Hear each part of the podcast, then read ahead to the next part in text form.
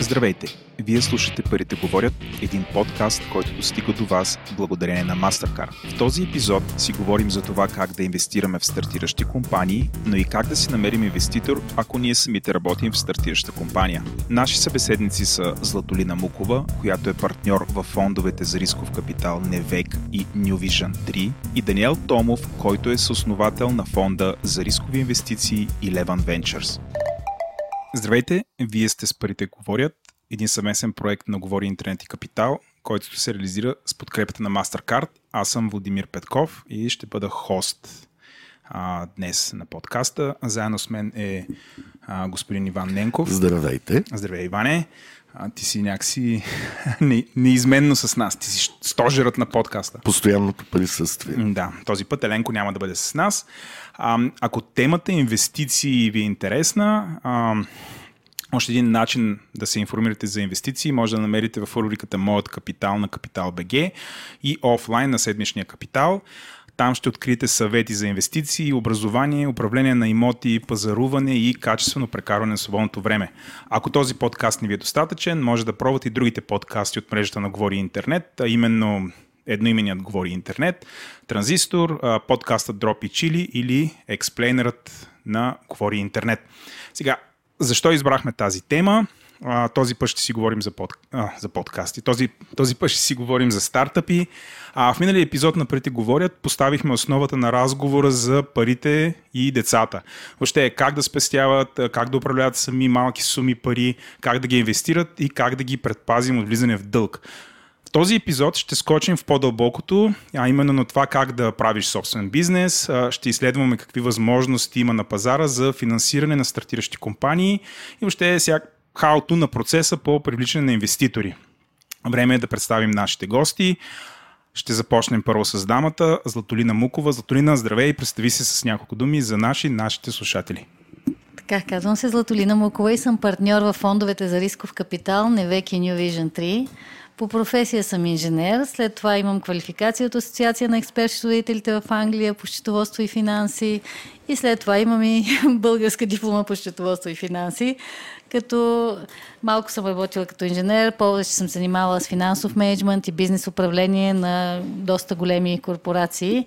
А, интересното е, че съм един от първите деятели на Venture Capital индустрията в България, като бях член, ключов член на екипа на фонда за рисков капитал, който беше основан от Европейската банка за възстановяване и развитие още около 2000-та година.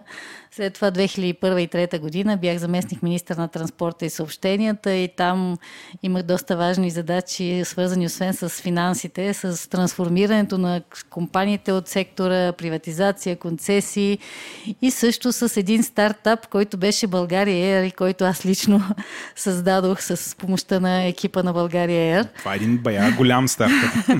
да, и беше доста успешен. А, след това също съм занимавала с други, други компании и съм управлявала от самото начало стартираш бизнес за аутсорсинг на бизнес процеси. Беше модерен по това време, който в последствие беше продаден на много успешно на публична американска компания. По-нататък ще обясним какво означава успешно. Чудесно. Благодарим ти, супер представяне.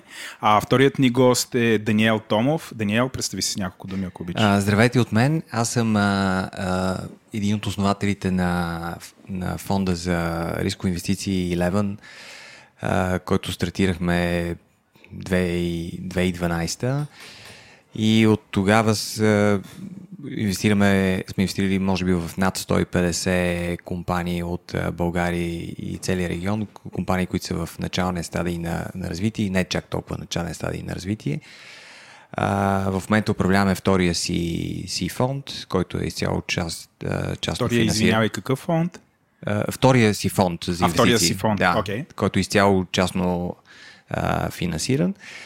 А, иначе преди, преди Eleven, а, аз също както за Толина съм се занимавал с Venture Capital, може би от началото на, на 2000-та година.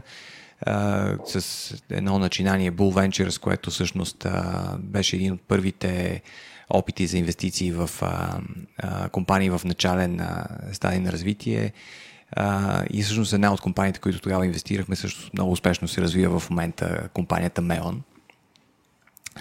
А, Това и... беше софтуерна компания. Софтуерна компания, да. Така, да.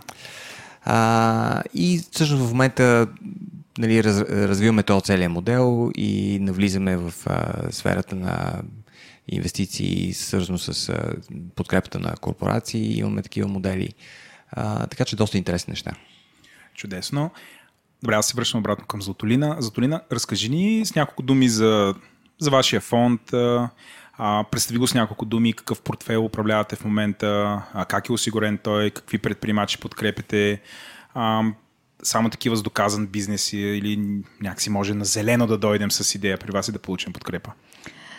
А, както говори името на фонда New Vision 3, вече това е трета генерация фонд за, венчер, за дялови инвестиции, а, който фонд е наследник на фондовете на Невек, едно, две, всички тези фондове са имали голяма доза частен капитал, голяма част частен капитал на частни инвеститори и по тази причина ние не инвестираме а, на ниво идея. Ние през във всички фондове, които стартират още 2006-2007 година и до днес, инвестираме в компании, които имат развита идея, развит продукт, развит бизнес модел и а, в повечето случаи имат вече и клиенти, които всъщност са валидирали тяхната идея. А долу-горе колко компании през всичките тези фондове сте подкрепили и сте инвестирали да, в тях? Може би това е по-правилният термин. Ами, в, тъй като ние инвестираме по-големи дялове в компаниите, до момента сме инвестирали около 25 компании и сме излезли от около 7-8 от тези компании.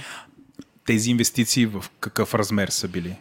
Инвестициите са в размер средно 1 милион евро а, компаниите са в, са в технологичния сектор, иновативни компании, а, в повечето, разбира се, гледаме и други бизнеси, но повечето компании, в които инвестираме и знаете, че напоследък в това, което в България се развива с най-бърз, най-бързи темпове, са технологичните компании. Да дотидем малко към, да.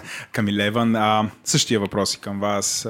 А, разкажи ни с няколко думи за фонда, нали, така че вече в а, втората а, си Ами, а, първият фонд, а, който беше финансиран а, из, основно изцяло по програмата Джереми от Европейския инвестиционен фонд, беше насочен към компании, които са в а, най-ранната фаза на развитие. Тоест, а, а, и ние, ние използвахме модела на акселератора, който е модел, който е стартиран на мисля, че 2005 година от Y Combinator, после Techstars стартират 2007 и всъщност този модел преди 2-3 години беше нали, основният модел за подпомагане на, на компании в абсолютно начална фаза на развитие, който беше възприят и от корпорациите. Има много корпоративни акселератори. А, и всъщност начинът по който инвестирахме в началото, имаше, имаше ситуации, където ти може да дойдеш с, нали, с проект, който е, сега не бих казал само на, на презентация, но е в абсолютно ранна фаза, където имаш един а, прототип, още нямаш, може би, първите клиенти, нямаш приходи. И, и, и всъщност а, а, концепцията на, на този модел беше да бъдат подкрепени а, повече предприемачи а, с ясното съзнание, че ще има доста голяма част от проектите няма да успеят.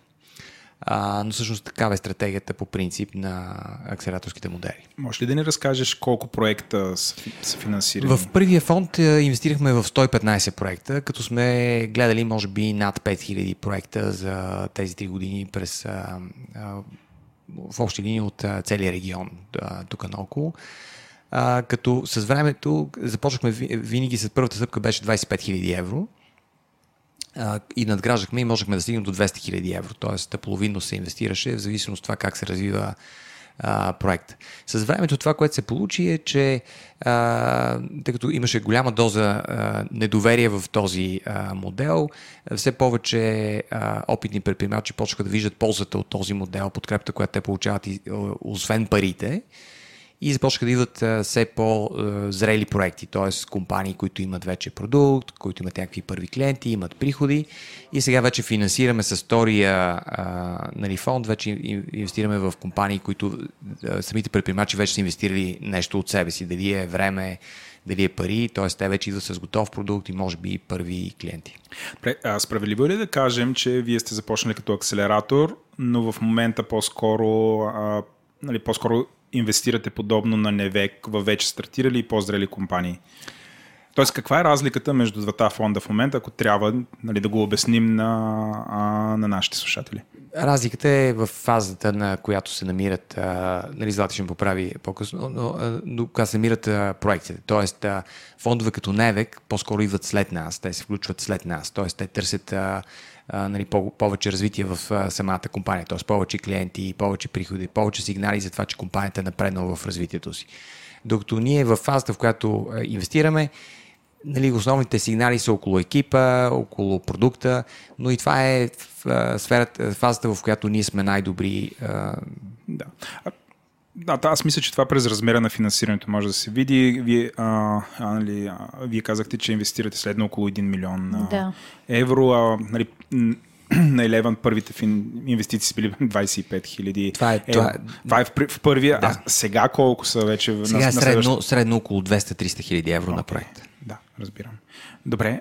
Но в много случаи ние също инвестираме заедно. Така, Точно че, така. Да. Но това, това, абсолютно, това, това, това не го очаква. Кой инвестираме, да. така да. сега. Да. Чудесно. А какъв е механизъм а, някой да получи инвестиране от двата фонда едновременно? Тоест, да си среща с вас едновременно, пичва. Ами обикновено се среща с един от фондовете и когато той хареса този проект, ако няма достатъчно средства за да го финансира изцяло или ако иска да диверсифицира риска, или ако смята, че друг фонд има експертиза в тази област, тогава се обръща към друг фонд, с когото заедно инвестират в даден проект ако мога да добавя, ние се познаваме от много години и тя всъщност екосистемата е доста малка и един принцип, който се налага все повече, което на мен много ми харесва е, че а, все повече търсим а, а, допирни точки за колаборация.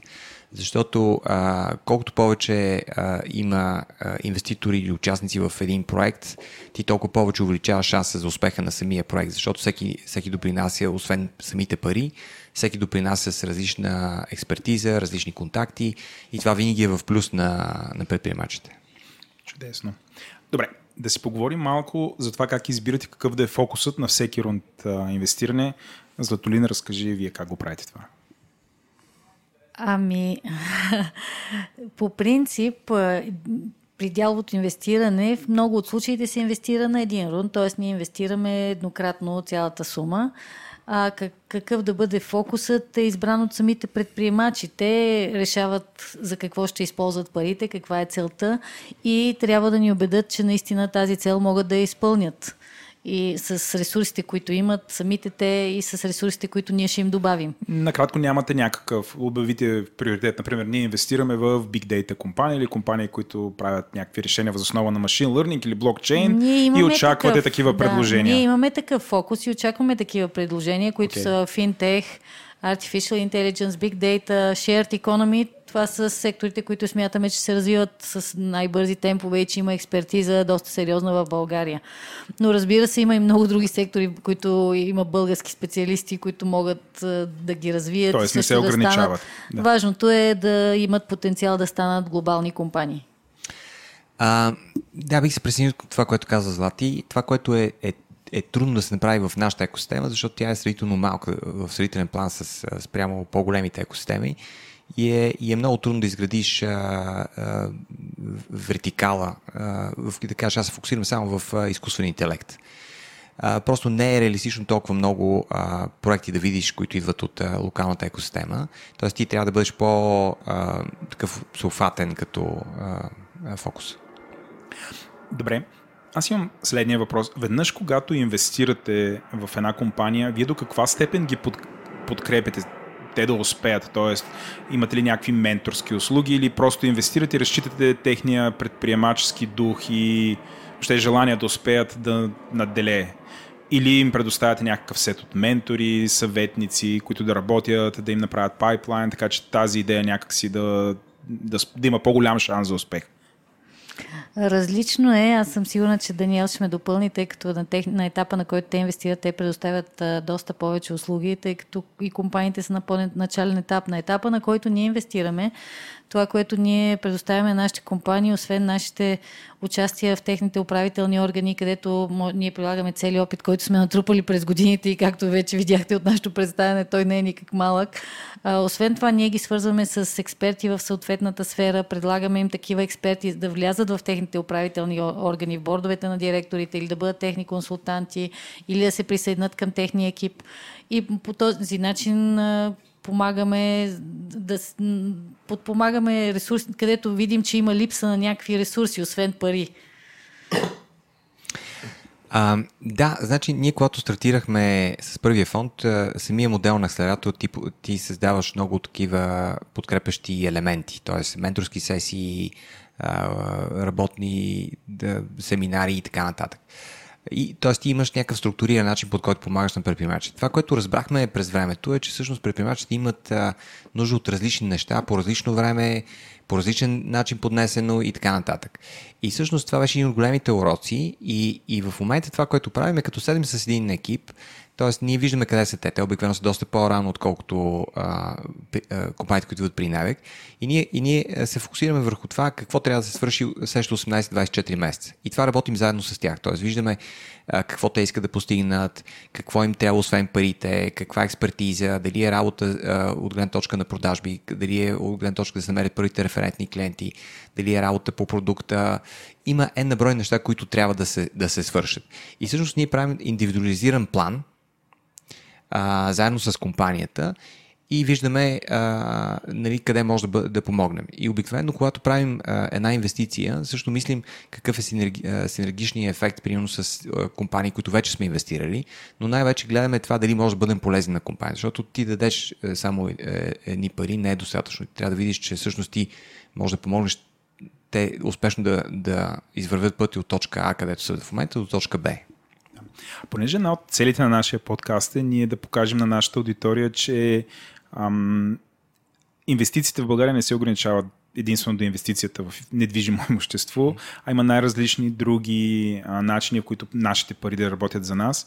Ам, ако някой иска да. Ако някой има пари и иска да ги даде в фонд като Невек или като Илеван, има ли механ... какъв е механизма това да, да стане? Тоест, как намирате други инвеститори, които да вкарат капитал в фонда, който после да бъде инвестиран в друга компания?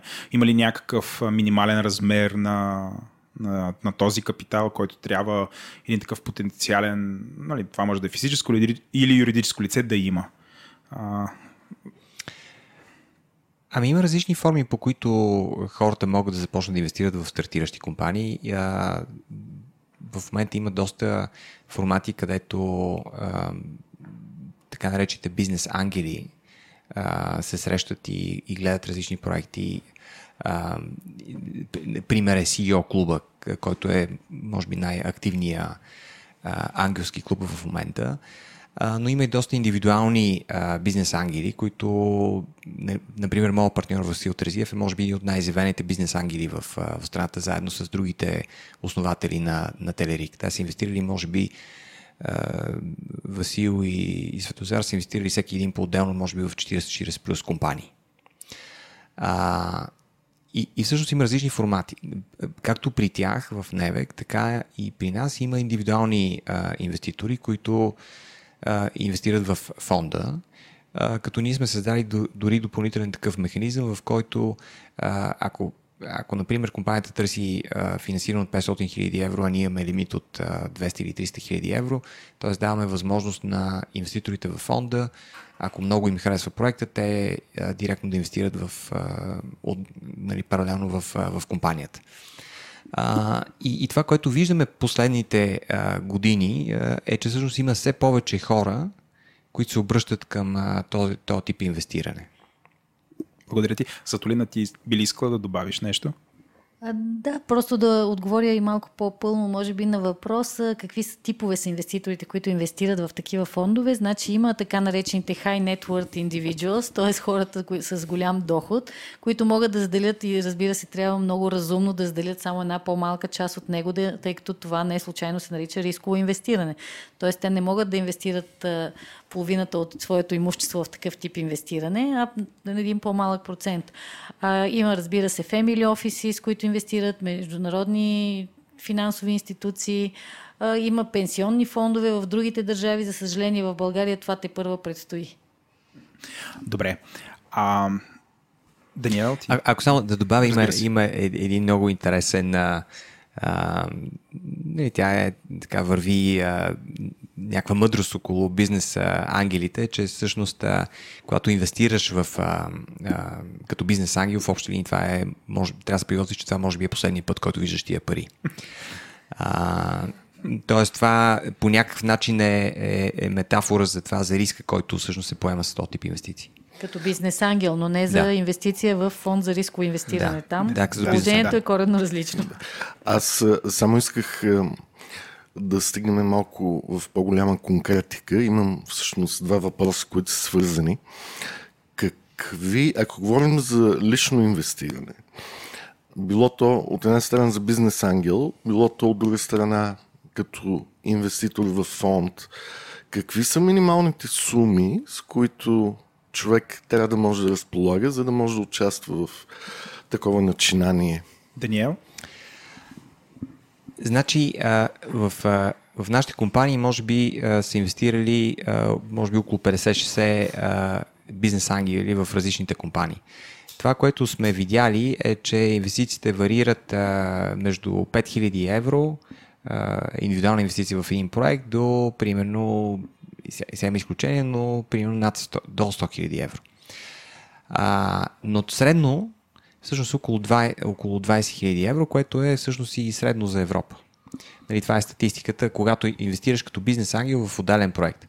А от гледна точка на, на самата инвестиция на индивид в, в фонд, това вече много зависи от правилата, които самия фонд а, заложи.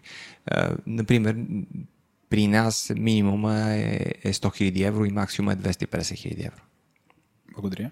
Да, това много зависи от регулацията, от законовата рамка, от страната, в която е създаден фонда. При нас също инвестициите минимум са 100 000 евро, няма горна граница. Ние сме регулиран фонд, който се управлява, регулира и контролира от Комисията за финансов надзор. И а, втория ми въпрос, който е свързан с а, първия.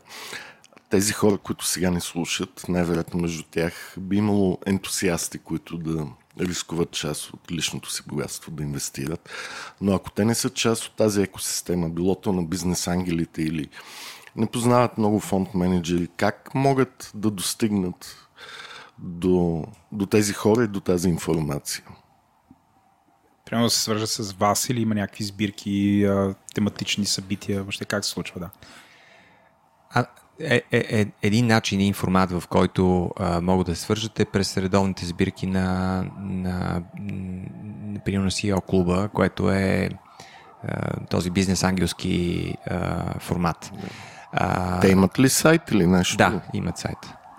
А, друг начин е, ако искат а, нали, да научат повече за някои от нашите компании или компаниите в други фондове, винаги могат да свържат с някои от а, фондовете и могат да, да бъдат... А... Има ли някакво определено време, в което трябва да го направят? Или може сега слушат ни, пишат ви, казват, хей хора, имам тук едни пари, бих искал да се, да се видим, да видим как да ги умножим. В смисъл, абсолютно винаги сте отворени това да се случи.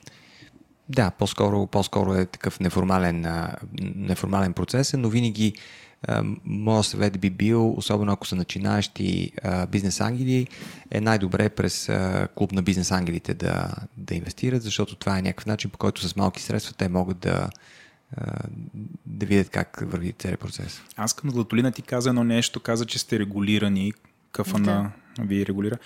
А трудно ли е въобще за тези хора, които искат да инвестират по този начин, това някакъв супер бюрократичен процес ли е? Или е сравнително гъвкаво в България, сравнително лесно, ако някой има пари да ги инвестира в Не, фонд? това не е свързано с никакви ограничения за самите инвеститори. Това е свързано с процес на контрол на фонд менеджера, който сме ние. И това гарантира на самите инвеститори, че ние ще управляваме тяхните пари по правилен начин и че те могат да имат сигурност, че парите им ще бъдат в сигурни ръце. Чудесно. Връщам се обратно на, а, на самите инвестиции. Сега, вие очевидно инвестирате супер много пари и това винаги мен супер много ме интересува. Въобще как преценявате в кой да инвестирате? Знам, че това най-вероятно са някакви комплексни методологии, но ако трябва някакси да, а, нали, да го разкажем на един по-достъпен език, разкажете какво е мирото за успех? Тоест, като видите едно, една идея или видите и рисковете, как преценявате, че си струва някакси по потенциалната стойност на изхода от а, тази идея? Дали може да стигне до публична компания, нещо друго ли е въобще? Такива ня- някакви основни неща. Заповядай. Ами да, има някои стандартни критерии, които всеки един фонд за рискови инвестиции следва. Първия критерий бих казала, че и при нас и на, на по-начален етап е какъв е екипа, който разработва този проект. И много държиме. Това е първият критерий, който ако не е изпълнен, просто не се продължава нататък и екипа трябва да бъде опитен, но не просто да има технологичен опит, инженери и така нататък. Те трябва да имат бизнес опит, хубаво е, ако са правили собствен бизнес, хубаво е, ако има skin in the game, т.е. ако те са инвестирали собствени средства и собствени усилия много а, значи skin in в the game. Okay. този проект. Да, skin in the game е много важен термин, който винаги търсим като първо нещо. Okay. И след това вече разбират, следват стандартните а, критерии, по които се оценява дори един бизнес план или т.е. какъв е пазара, има ли възможност за развитие да, да стане глобален играч, колко лесно се навлиза в този пазар, има ли бариери за навлизане, какви са клиентите, каква е конкуренцията, има ли установени монополи, предстои ли този пазар да бъде дизрапнат, да бъде не знам българската дума. А... Дизрапната е много да. хубава българска дума в нашия а... подкаст. Да. да не мога да се сети. А, да, така че естествено какъв е продукта, дали той е развит, дали има в него някакво е, е, права на собственост и така наречените intellectual property rights, т.е. дали в него наистина има intellectual property, дали има патенти, които са защитени, дали има търговска тайна, която също си заслужава парите нали, да инвестираме там, а, какви са бизнес плановете на тези предприемачи, доколко те са фокусирани, доколко знаят какво имат като ресурси и какво нямат, дали могат да го преценят това нещо. И естествено гледаме и това дали те са готови да работят с един фонд за рискови инвестиции, дали разбират какво значи да работиш с един такъв партньор, дали знаят, че ни, каква е нашата цел, че ние искаме компанията да се развие след определен брой години да бъде продадена. И естествено, а, какви са им целите и ние дали смятаме, че има кой да купи тази компания. Още в началото ние се опитваме да преценим кои са купувачите на пазара в бъдеще след 6-7 години, които биха се интересували да купят тази компания. Даниел, каква е вашата тайна рецепта за успех? А, когато оценяваме, а, освен всичко това, което каза Злати, а, при нас е малко по-специфично, защото ние сме по-рано в, а, нали, в етапа на развитие на компанията където ти нямаш толкова много сигнали от, а, от пазара. Може да нямаш патент, а, а, може да нямаш приходи, а, а, може да нямаш клиенти. И всъщност това, което е основното, което трябва да оценим е, е всъщност този екип дали е добре сглобен, дали има история заедно преди това, дали има реф, референции и, и така нататък. И всъщност това, което сме направили, сме изградили една такава интересна мрежа от а, а, партньори, инвеститори, които всъщност и самите наши предприемачи, в които сме инвестирали, през тях идват много голяма част от проектите. В смисъл, до голяма степен всички проекти, които идват при нас, в които инвестираме, те идват по някаква референция. Тоест това ни помага за да отсеем и за да видим в кои, в кои екипи да инвестираме. Естествено, гледаме пазара, дали е нещо, което расте, дали тази идея може да се развие, дали цялата история и проблема, който а, се, а, върху който работят а, от, от компанията е, е смислен, голям, значим. И, и всичко това са някакви такива комплексни критерии, които гледаме за да вземем решение. И, и всъщност другото, което оценяваме е дали може да помогнем на тази компания да стигне до някаква следваща точка от своя бизнес план. И, и не на последно място това, което гледаме е да има амбиция. Защото а, това, което гледаме, а, виждаме до голяма степен понякога разликата между добрите предприемачи и всъщност тези, които много успяват, е, че всъщност, че всъщност тези, втората група имат много по-голяма амбиция. Тоест много по-големи планове имат за това къде искат да стигнат, какво искат да постигнат. Чудесно. Как я мерите тази амбиция? Или просто човек, ако е много убедителен и да знам. Ами това е по... А, някакси с опита ти виждаш целите, които си поставят хората. Сега ще дам един, един пример. А, в момента точно гледаме една компания, която е на а, е, едни момчета, които познаваме от доста време, а, които са много, много свестни. И те дадоха един, един а, план, който е много интересен, но той е а, много плах. Тоест ти не можеш да постигнеш... Скромен, твърде да, реалистичен. И, и, и, всъщност, и всъщност им казах, добре, а, може ли да помислите, ако нямате ограниченията, които си поставяте от гледна точка на колко финансиране може да намерите, какво може да направите, какво е амбициозно, което може да постигнете. Защото те имат всички предпоставки и опита в индустрията и технологичния опит да направят нещо наистина значимо. Днеска имах, например, отварям скоба, разходка с един от нашите предприемачи. Те, когато стартираха преди 6 години, като говорим за амбиция, те казаха, искаме да станем най-добрия а, софтуер в сферата на Kanban Project Management. В момента са там. Може да кажеш коя е тази компания? компания се казва Kanbanize. Да. А, и, и, и примерно спечелиха а, един, а, един много голям клиент а, нали, в конкуренция с Microsoft и с Atlassian. Нали, това е доста голямо постижение. И това вече е нали, това е амбиция. И, и, и това се личеше още в самото начало, когато те казаха, ние искаме да направим този продукт. И, и тогава не звучеше като нали, едно такова е, празновато, аби искам да стана, да стъпя на космонавт. Да, да, ами всъщност да. имаше, виждаш нали, как се подрежда историята и как те могат да стигнат. Това не е гарантирано, че ще стигнат, но поне виждаш, че а, не си не искат а, там да отидат. Че някакси наистина ще се опитат да, да стигнат. Точно така. Разбирам. Добре. А, в момента обаче на, Бълг...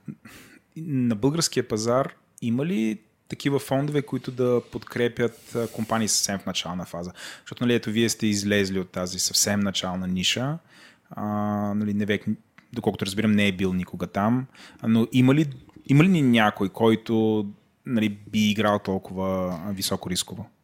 Ами в момента а, мисля, че а, а, има една или две инициативи, които са всъщност подкрепени от а, фонда на фондовете, а, чиято цел е точно това да, да могат да влязат в, в тази, тази ниша, която, в която ние бяхме, т.е. нивото акселератор. Въпреки, че от, от наша гледна точка, от опита, който имаме, нали, акселератора такъв какъвто го познавахме преди няколко години, вече не съществува или поне няма място, той е трансформиран, защото ние също гледаме на работа с компанията като някакъв вид акселериране, както, както и те. А, но, но ако трябва да отговоря на въпроса, сега би трябвало да има няколко инициативи, които биха трябва, трябва да подкрепят компаниите в тази начална фаза. Плюс, може би, до някаква степен самите бизнес ангели. Да, аз това исках да питам. Тоест, ролята на бизнес ангелите е те да, още да поемат някакси най-високо рисковите инвестиции а, или те инвестират някакси под цялото, ця, различните фази на проекта. Даниел. Ами това е много интересно, защото когато почвахме, а, всъщност а, бизнес ангелите ползваха акселератора като а, вид due diligence. Тоест те ставаха ментори, искаха да, да гледат как работят компаниите и ако видят, се получи химията между тях и предприемачите, видят прогрес, се казва, добре, аз ще инвестирам. Според мен това, което се случи е, че всъщност в този целият процес доста бизнес ангели така получиха самоуверен, увереност и придобиха опит. И фактически те почнаха да, да инвестират, не им трябва акселератора за due diligence. Okay. Което е страхотно. Да.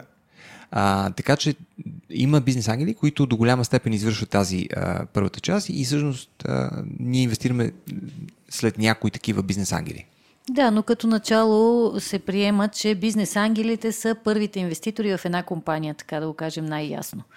Тоест след Family and Friends групата, която нали, си източва всичките Те са най-високо рисковите. Да, те са най-рисковите. Идват бизнес ангелите. Добре. Да а има и още нещо. В смисъл, че а, средата е променена. А, какво имам предвид, че в момента а, нали, постоянно се говори за това, че трябва много по-малко пари да инвестираш, за да стартираш бизнес. А, не само това се е променило, но в момента има и много опит в нашата екосреда. И хубав, и лош. И това всъщност ти помага много от грешките да преодолееш много по-рано. И ние всъщност виждаме предприемачи, включително и нови, които са много по-зрели. Спрямо, примерно, поколението предприемачи, които виждахме преди 7-10 години. Добре, ам, искам да си поговорим малко за средата. Ти спомена, че средата в момента някакси предприемаческата среда се е джентрифицирала и се развива, което е всъщност хубаво. А, но всъщност развита ли е? Ние българите някакси обичаме да казваме, че всичко в България, абе не е същото, нали, като в Штатите, не е същото като в Западна Европа. А, това вярно ли е? Но толкова ли сме далеч като предприемаческа среда? А, и въобще какво ни липсва, ако ни липсва нещо? И ако нещо ни ни липсва, въобще какви са силните ни страни? Златолина да започнем да. с теб. Доста развита средата. Аз бих казала, че след 2012 година, когато започнаха акселераторите, освен и Леван имаше още един и трите фонда за дялово инвестиране, вече се знае какво е предприемачество в България, защото аз знам какво беше 2000-та година, когато се опитвахме да обясним на, на собствениците, тогава не се наричах пред собствениците на предприятия, колко за тях ще бъде добре да инвестираме и предприятието да се развие по-бързо и така нататък. Сега вече всички знаят какво е инвестирането, но разбира се, е, сме назад в сравнение с западните държави или с Америка, или с Израел, или липсва този... Е, първо липсва този предприемачески ентусиазъм, който го има в тези държави, който се изгражда още от е, училищната скамейка, след това в Израел, съответно в армията и така нататък. Това в България не е толкова добре развито, просто не сме минали толкова години през, през този път, трябва да извървим пътя. А, също липсват уменията, бизнес девелопмент, маркетинг. Всички знаеме колко по-добри маркетинг умения имат и компании, които изобщо нямат нашите технологии и нашите продукти, се продават много по-добре, отколкото нашите предприемачи. А, так, това са нещата, които липсват. От гледна точка на средата в България, не, не искам да говорим нали, дали има подкрепа от а, други институции и така нататък. Не мисля, че е необходимо. Просто трябва са предприемачите да извървят този път. От моя гледна точка има доста голямо развитие в екосредата и, и всъщност това винаги е разговора, ама наистина сме напреднали повече. А, много е трудно да, да се сравни, защото обикновено сравнението, което правят хората е в абсолютни стойности. А ако ние се мерим в абсолютни стойности спрямо екосистеми, които са на 50-60 години, то е много несправедливо това сравнение. Но ако се измерваме от гледна точка в сравнителен план какво е постигнато, а, ние сме направили много по-голям скок а, за, за тези 7-10 години. Или ако години. измерваме спрямо съседните държави също. Всички да, около нас. Да, о, о, отколкото, примерно, развитите екосистеми за, за този период от време. И а, наскоро имах а, среща с представители на, на Европейската банка за реконструкция и развитие, и който беше много интересен разговор, защото един от а, хората в дискусията, той каза, може да ми обясните какво се случи в България за последните 4-5 години, че е, е толкова се отличава от всички останали държави в региона по развитие на екосистемата. А, нали, това е много интересен а, а, нали, аргумент, че също сме се развили а, доста повече. Другото, което виждаме ние, значи, когато почнахме, нямаше бизнес ангели. Значи бяхме като диоген, който върви с фенера, търси посред де, бял ден човеци а, и нямаше, и също не е време, но в момента има а, силно над 100 човека, които активно а, са ангажирани. Все повече корпорации участват. В момента правим корпоративна програма с виза, корпоративна програма с Pharma Trading, които са в едното в здравеопазване, другото в финансови услуги. Все повече... Microsoft, Google, SAP, Mastercard, да. всички големи корпорации правят свои програми или имат програми за, за подкрепа на малките предприятия все повече а, а, хора се ангажират като ментори. А, все повече хора прескачат от а, корпоративния свят в това да, да подпомагат стартапите. Ако погледнете за coworking пространствата, колко са на брой и те всички са а, заети, случват се някакви неща. Тоест, а, и, и, и за мен е един от, а, може би той е много такъв а, центриран към нас а, а, аргумент е, че в началото до голяма степен всички дейности бяха около нас Launch Hub, Nevec. Тоест всичко, което се случва тази система, трябваше да мине през нас.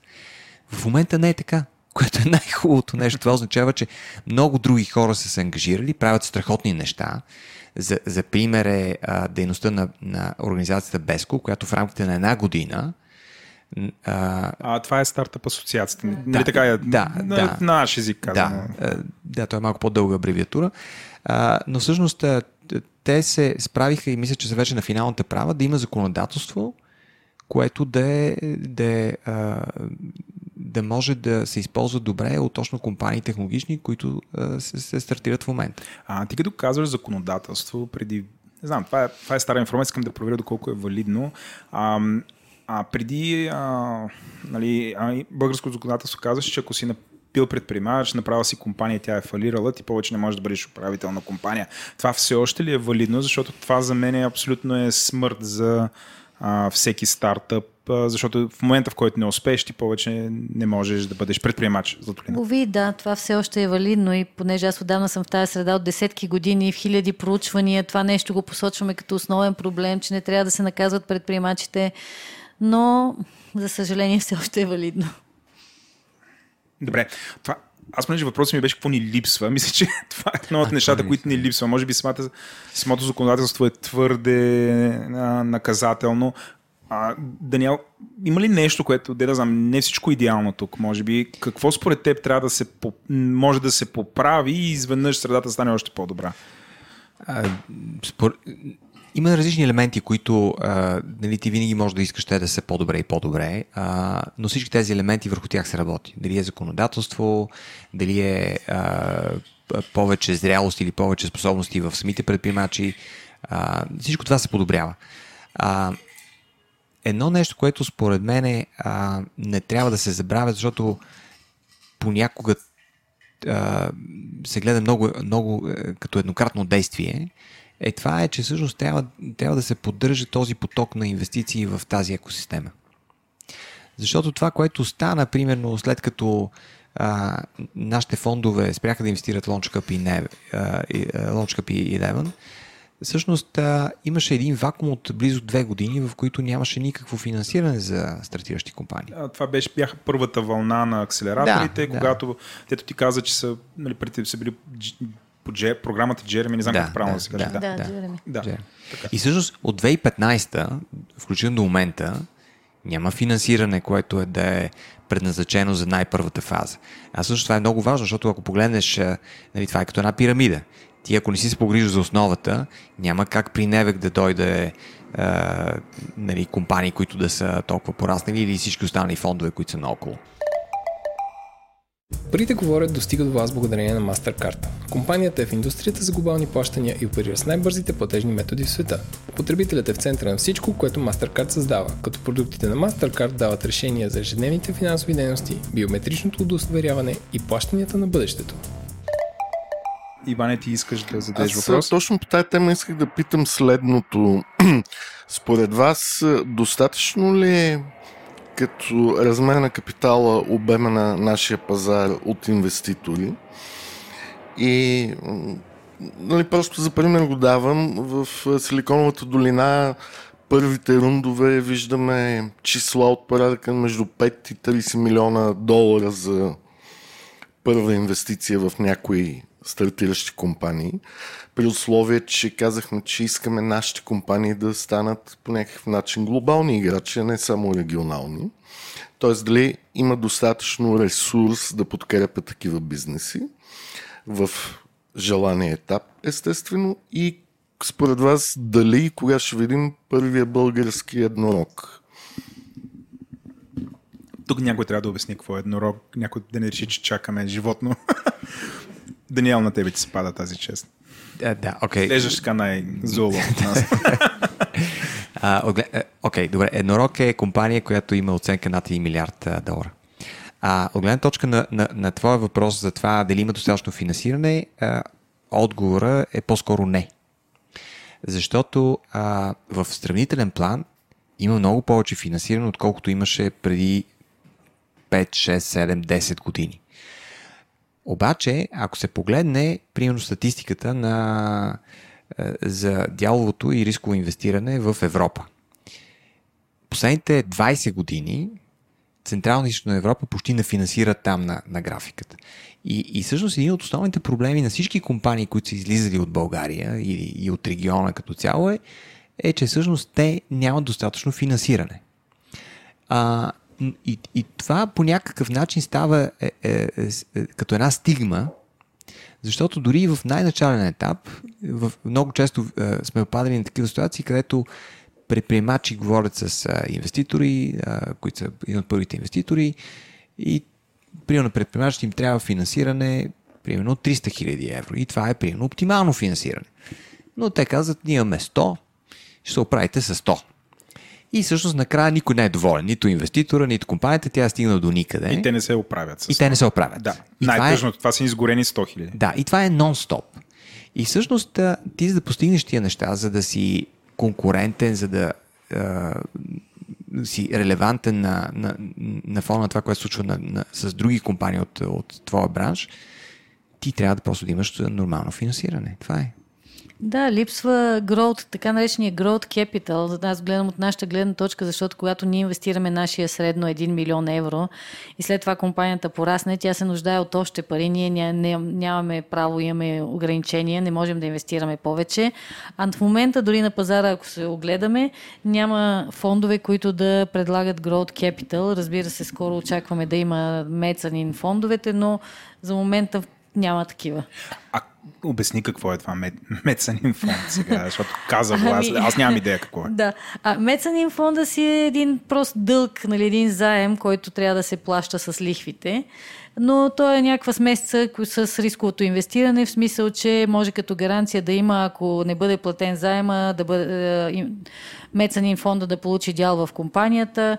Може също част от лихвата да се изплати като дял в компанията и поради тая причина нали, мецанин фондовете се счетат, че са като част от е, цялата екосистема на рисковото инвестиране.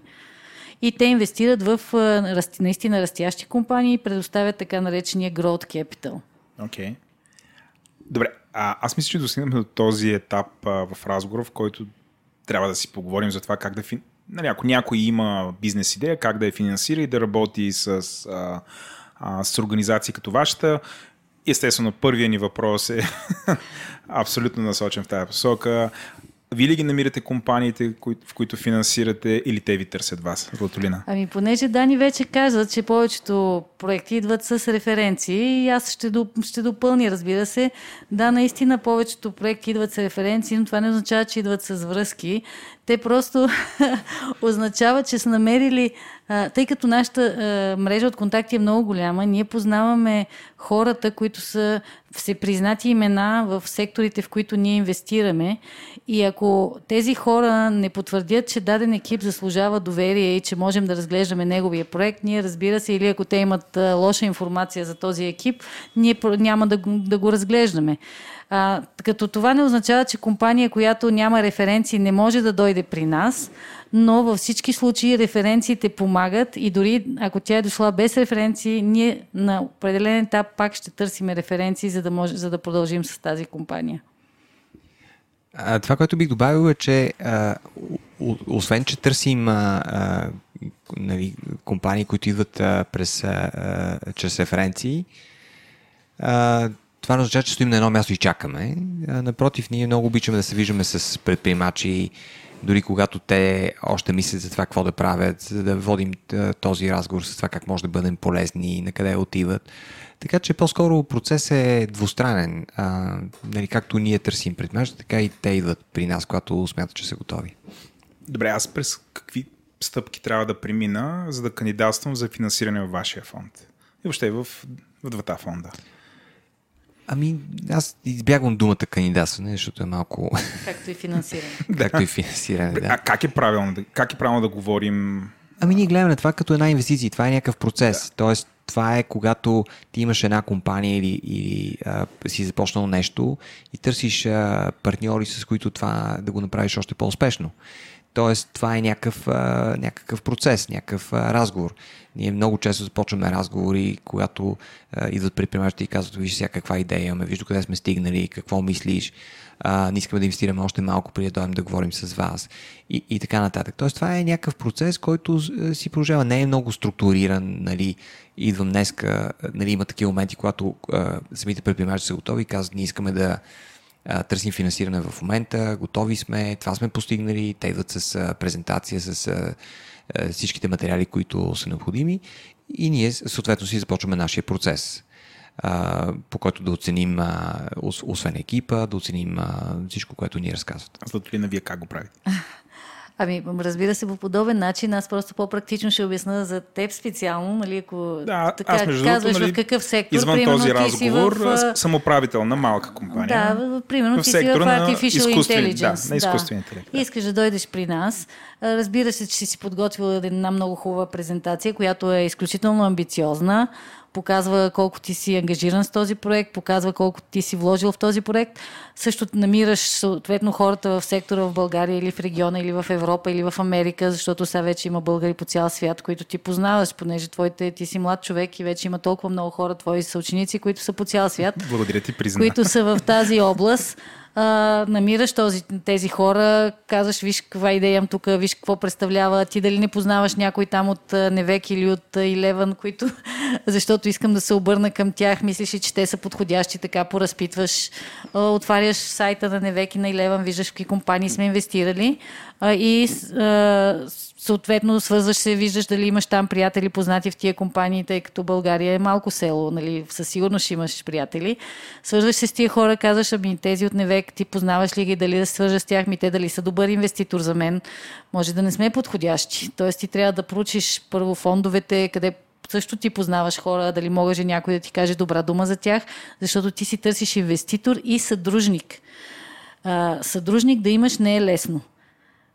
Нали, така че това всичко трябва да се прецени. И когато вече си готов, този твой приятел, който познава друг приятел, който познава някой от Невек, се обажда на Невек, изпраща твоята презентация, в последствие ти изпращаш едно писмо на Невек също, вече след като сте се свързали, в което с няколко изречения грабваш тяхното внимание с това, което си разработил и така се срещаш с тях. И вече срещите, когато започнат, процеса не е структуриран, както каза да, да. А тайна ли е какъв процент от хората, които ви изпратят презентации или ще се свържат с вас, стигат до някакси реален разговор и до въобще вие да, да им отделите някакси допълнително време да си поговорите с тях и да разберете повече за техния, а, техния бизнес. А, Даниел?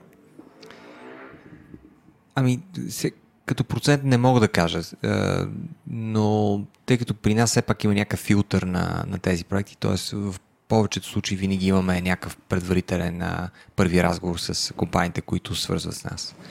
И вече на базата на този първи разговор преценяваме какво да, какви следващи стъпки да предприемем. А задължително ли е компаниите, които се свързват с вас, задължително има някакъв, някакъв технологичен елемент в решението или услугата, която те а, биха създали, за да решат някакъв проблем в обществото, или може да дойде някой, който примерно, просто се занимава с земеделие и много добре разбира много разбира от биология или е гениален химик, но няма никаква технология свързана с. Ами в биологията и в химията пак има технология. А, така че по-скоро търсим някаква, търсим технологии, търсим иновация, защото ние, примерно, скоро инвестирахме в една компания, която се занимава с 3D принтиране на клетки. Клетки, клетки за животни. Чове, човешки клетки. А, човешки клетки. Да, човешки да. клетки, да. А, и всъщност там пак имаш технология, макар да не може да кажеш, че това е софтуерен. Но трябва си сигурност да има иновация, т.е. дали ще бъде технология или ще бъде коренно различен бизнес модел. Т.е. нещо сега се прави по един начин, а то може да се прави по коренно различен начин. И може да има много малко технология в това нещо. Като казвате иновация, до, какъв, до каква степен всъщност вие се, това е абсолютно такъв въпрос, който ми идва е така, а до каква степен се конкурирате с това европейско финансиране, да има програми за иновации, всички те търсят някаква форма на иновация, въобще хората избират да работят с тях, въобще те някаква друга екосистема ли са, или някакси може един стартъп от една страна да работи с нали, с организация като вашата, от друга страна да, да получава нали, помощ. Е, не знам, това е някаква форма на европейска бизнес помощ. Да. А, тъй като аз съм жури в е, програмата на Европейски съюз Хоризонт 2020 за малки и средни предприятия, а, мога да кажа, че вече Европейската комисия се ориентира при оценяването на проектите да използва точно същите критерии, които ние използваме в фонда. И това се отнася за Европейската комисия, не се отнася за българските министерства.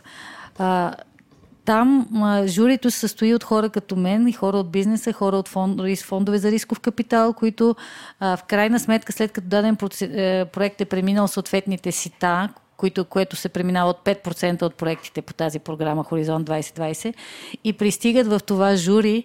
Това жури ги оценява изцяло по бизнес показателите, които използват фондовете, дали да инвестира е, Европейската комисия. Разбира се, там има е, един, една друга гледна точка, че Европейската комисия се опитва да финансира и проекти, които иначе не биха били финансирани толкова лесно от фондове, поради това, че изискват или по-голямо финансиране и са по-рискови. В тях има много повече наука и трябва да бъде комбинирано с различни видове финансиране. Само един фонд за рисков капитал не може да осигури това финансиране. Добре. Ам, аз искам да върна а, разговора при а, Даниел. Така, преди около 20 минути разказа за менторите, въобще за това как подкрепяте начинаещи компании. Между това съм бил съм ментор в Eleven. А, интересно ми е до каква степен се развила менторската програма а, нали, при вас и през какви етапи минава ментора и какви са му ангажиментите вече към съответните компании, които той менторства? А, цялата програма и менторството предоб... нали, мина през една стритно голяма трансформация при нас. И това е свързано с а, формата, а, който имахме в първия фонд и, и начин по който сега работим.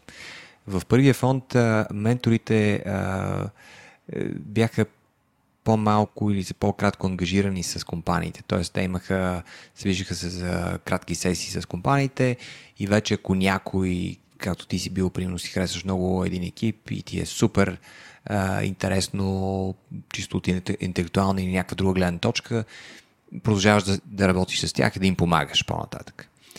А, но това, което а, видяхме, е, че всъщност този тип менторство е, работи за някакъв такъв формат, който е 3 плюс месеца, нали, до към 4-5 но всъщност ти не можеш по този начин да имаш много задълбочено взаимоотношение между ментора и компанията.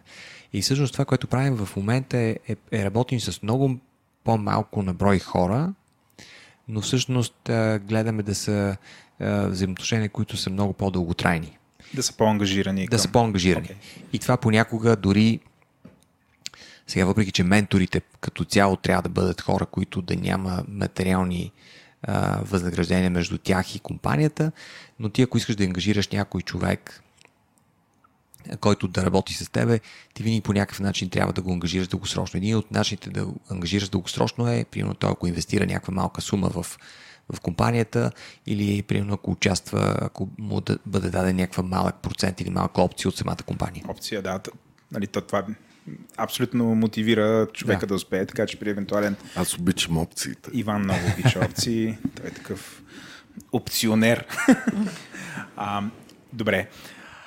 А, разкажи ни повече за това какъв е принципа на дяловото участие в една стартираща компания, каква власт дава а, нали, участието на фонда, въобще в решенията, които една компания взима. Или накратко, нали, казвам на прост език, като инвестирате в компания, бъркате ли се на изпълнителния директор или въобще на борда как да я управлява или по-скоро нали, стоите отстрани и ги подкрепяте те да успеят. Защото един от, един от страховете е, окей, сега те ще инвестират при нас, почнат да ни се месят. Нали, това. Но мъгрина не обича да му се месят. Нали, той най-добре знае как. Има нужда от пари, но най-добре знае как да си управлява бизнеса.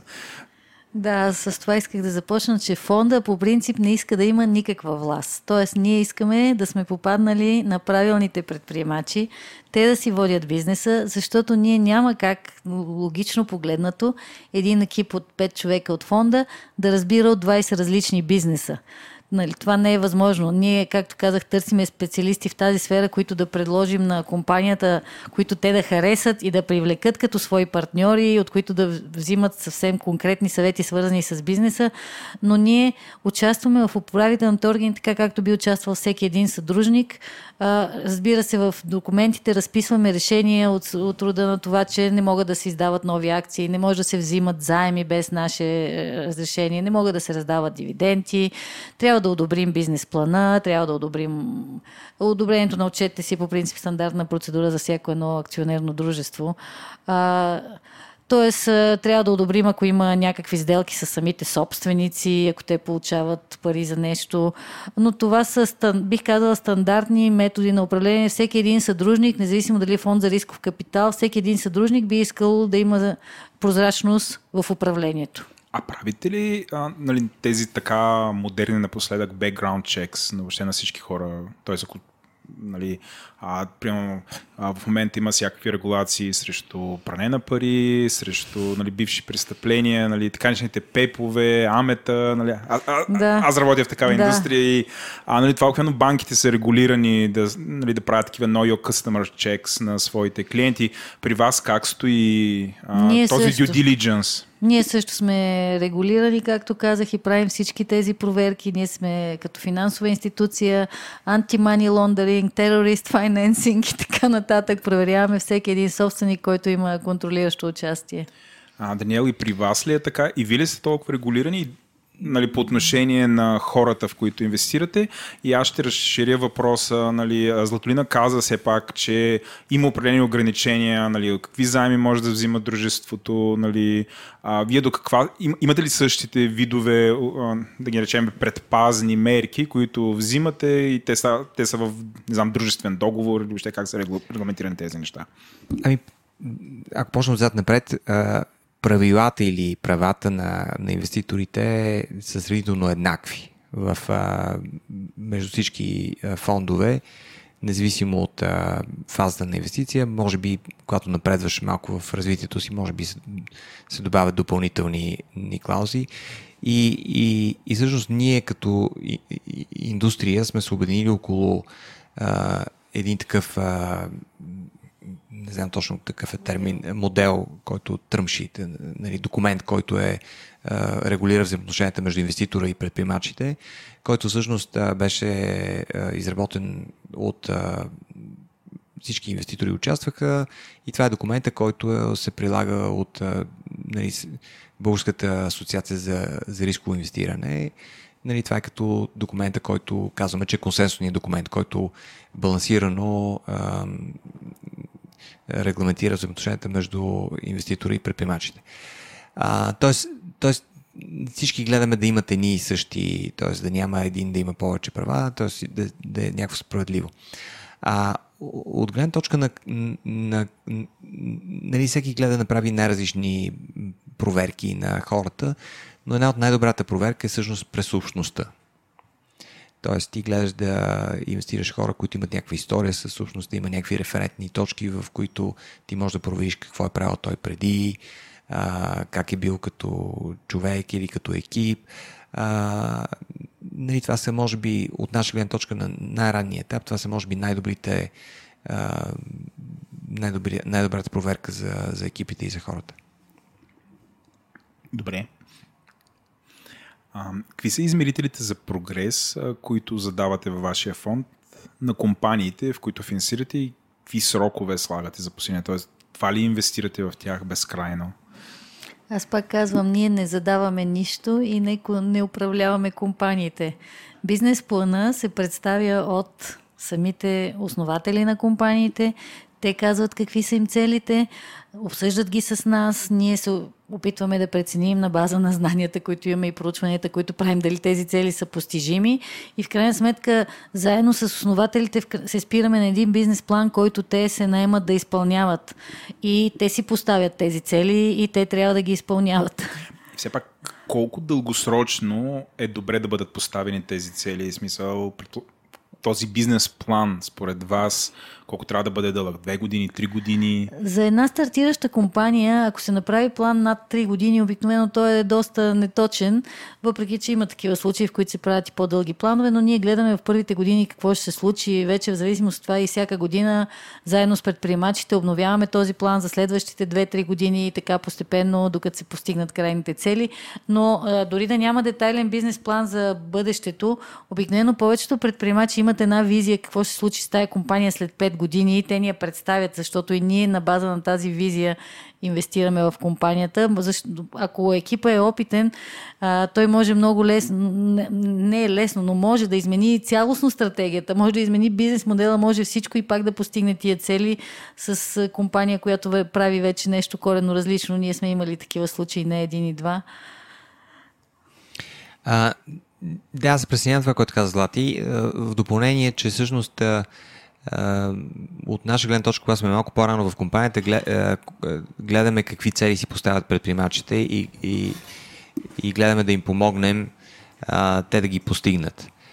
А, като винаги фокуса е първите 6 месеца, първите 12 месеца, 18 месеца, като много често тези планове се променят.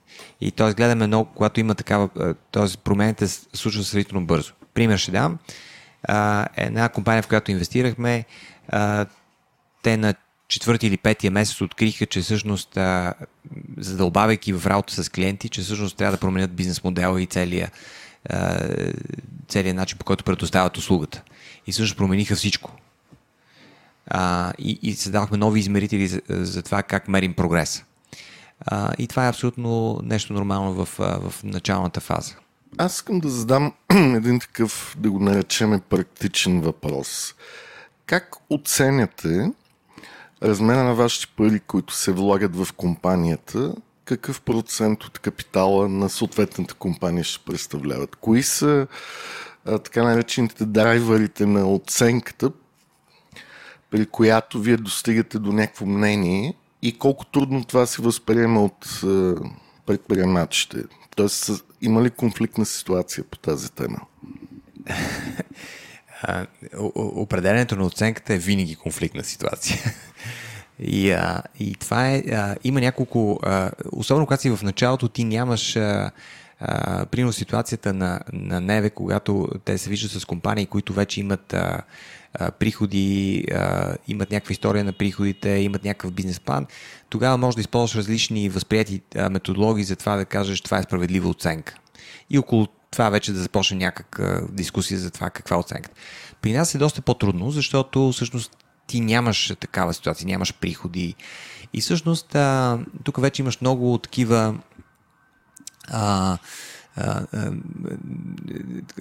много такива параметри, като това какво в момента е възприето като процент, който се взима срещу тези пари в а, екосистемата. Тоест, колко или... процент аз като предприемач, като тръгвам към вашия офис, трябва да съм си намислил, че струва вашето финансиране. Така, примерно за нашето финансиране, което е 200-300 хиляди евро, обикновено взимаме 10-15% от компанията. Като а, винаги начина по който от наша гледна точка гледаме, е добре. Е, и, и, и то понякога тази оценка варира, може да варира нагоре, може да варира надолу, защото винаги начинът по който гледаме е, е колко е реалистично тази компания, примерно след 5 години, да си увеличи стоеността 10 пъти. Спрямо това, което ние сме инвестирали. Тоест, е, реалистично ли е те да, като знаем, примерно след, след 5 години, ако тази компания е на нивото, което вече е инвестирала Невек, а, как, какви приходи а, те биха генерирали, как в момента се оценяват тези компании и така нататък.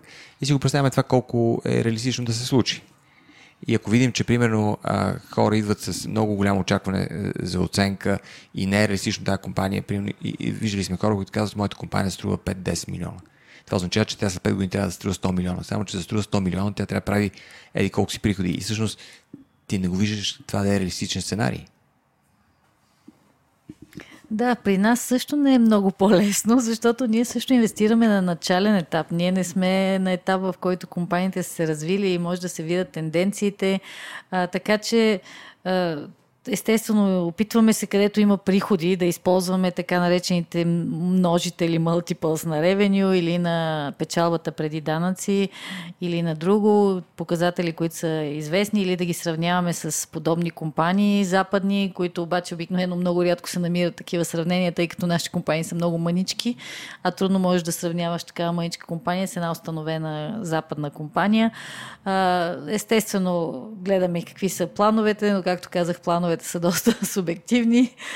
И в случаите, исках да кажа само, че в случаите, в които има голямо разминаване това са много от случаите, както каза Дани, между нашето виждане за оценката на компанията и оценката, която самия основател има за своята компания.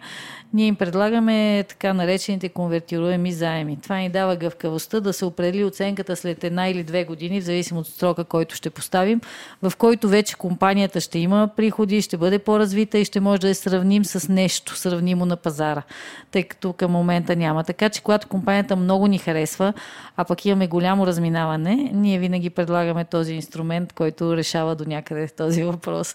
И естествено, когато инвестираме, също винаги а, мислиме за бъдещето на компанията, тъй като знаеме, че с нашия 1 милион, ако искаме глобална компания, тя няма как да се развие. Ако тя е такава хубава компания, каквато ние търсим, тя има нужда от по-голямо финансиране. Ние не искаме на този ранен етап да вземем голям процент от компанията, защото след това, когато влезе и следващия инвеститор, основателят ще остане с много малък процент и той а, загубва мотивацията да работи усилено за тая компания. Ние искаме основатели, които да си ръководят компанията до края и да имат много силна мотивация за това. Да, но понякога 20% от нещо, което струва 1 милиард, са повече от 80% от това, което струва 1 милион. Затова ние 80% никога не искаме. да. а, е. добре, а, понеже се движим към финала, нали така, Владо? Точно така. Имаш един въпрос. Има ли, т.е. бихте ли се съгласили да разкажете едно успешно финансиране с конкретни примери, от което сте го направили, издвижили сте компанията до някакъв период и след това вие сте излязли. Какво се случило с тази компания? Има ли някак... Защото може тия неща да са конфиденциални сами по себе си, но все пак аз мисля, че за нашите слушатели е важно да видят реален пример от живота, който се е случил в България или София за нещо, което наистина е успешно.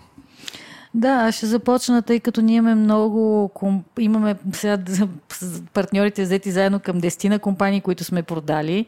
И имаме доста такива примери, в които компаниите, те са български компании все още, останали са в България, отвоили са своите приходи персонал в 12, период 12-24 месеца след като сме ги продали, в момента са тук на българския пазар и, и са купени от публични компании, които са водещи в техните в техните сфери. Мога да дам, примерно, е, да, примера кое, с Travel Search, компанията ни Ваян, в която да, се, сме инвестирали от първия фонд. Ваянт, повечето хора знаят, тя е един от най-големите екзити на пазара. За 35 милиона долара беше продадена. А, преди това в нея инвеститор влезе Луфтханза, и за, за нас дори а, да няма толкова голяма вътрешна норма на възвръщаемост, IRR, така наречения, а, за нас хубавото е това, че всички компании, които ние сме продали и които сме излезли, те продължават да се развиват много успешно и, да, и то в България с български персонал нали, и допринасят за българската економика. А това е към което ние стремиме. Аз искам също моите двама сина да се върнат в България да работят тук и да инвестират тук. Даниел? Ние нямаме още големи а, продажби на компаниите, защото всъщност а, компаниите, за да станат а, стритно големи, които представляват интерес за други инвеститори, минават едно 7-8 години. А до голяма степен първите инвестиции, в които ние сме инвестирали, са в тяхната пета или шеста година. Тоест, ние очакваме е, следващите 2-3 години вече да има нали, първите сделки, които се случват от, от първи ни. Добре, има ли такива, които са си отвоили оборотите или да. са постигнали тези индикатори, които са да. били вау? Ами,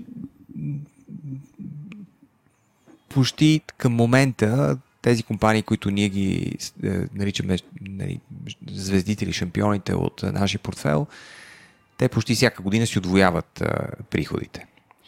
А, това е което очакваме. Да. А, например, а, те вече правят а, няколко милиона а, долара годишни приходи. А, може би тяхната печалба е едно 50%. Имат а, немалък а, резерв, който нали, са натрупали от, от операциите и всъщност те растат сравнително така добре, успешно, нямат нужда от външно финансиране вече, те сами си финансират растежа. Подобна компания е Sensica, подобна компания е Enhansive, които също развиват много добре. Нали, компании, които си удвояват приходите и са печеливши. Добре, аз мисля, че стигнахме до... Да, мисля, че Владо има един въпрос аз само за един финал. въпрос имам. Това е най-лесният въпрос, който издържал да чуе нашия подкаст до този момент, нали, ще бъде възнаграден от него. А, според вас, кое е следващото голямо нещо, което ще случи в света на технологиите, технологичния бизнес и предприемачеството? А, да започнем от Злати. Ами следващото голямо нещо биотехнология и artificial intelligence. Двете заедно. Ние. Добре. Двете заедно аз не искам да ги комбинирам, макар че много хора ги комбинират. Аз лично не искам такова бъдеще. Добре, Даниел? А, това е много труден въпрос, защото зависи от каква гледна точка гледаш. Дали от технологии, които те първа се развиват, защото изкуственият интелект, той е навсякъде. Но, но това, което а, на мен ми се ще да видя е по-голяма нормализация.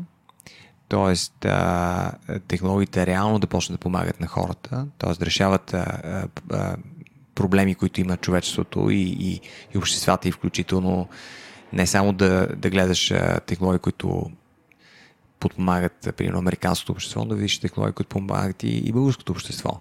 Нали, да видиш технологии, които са в здравеопазването, в селското стопанство. Има много сфери, които все още не са докоснати от технологиите и всъщност, според мен, технологиите могат много да допренесат. Така че по-скоро исках да, да видя нещо в, в тази посока.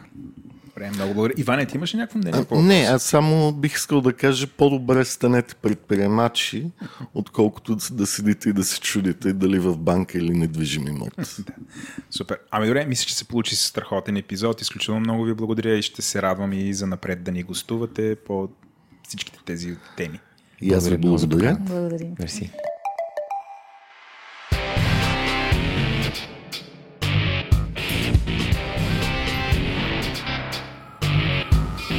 Това беше Парите говорят, един подкаст, който достига до вас благодарение на MasterCard. Ако ви е интересно или имате някаква обратна връзка, може да ми пишете на подкаст maimunsko.capital.bg. Също така може да оставите добро ревю в iTunes, за да може да ни намерят повече хора, както и да разкажете на вашите приятели. Благодарим ви и до скоро!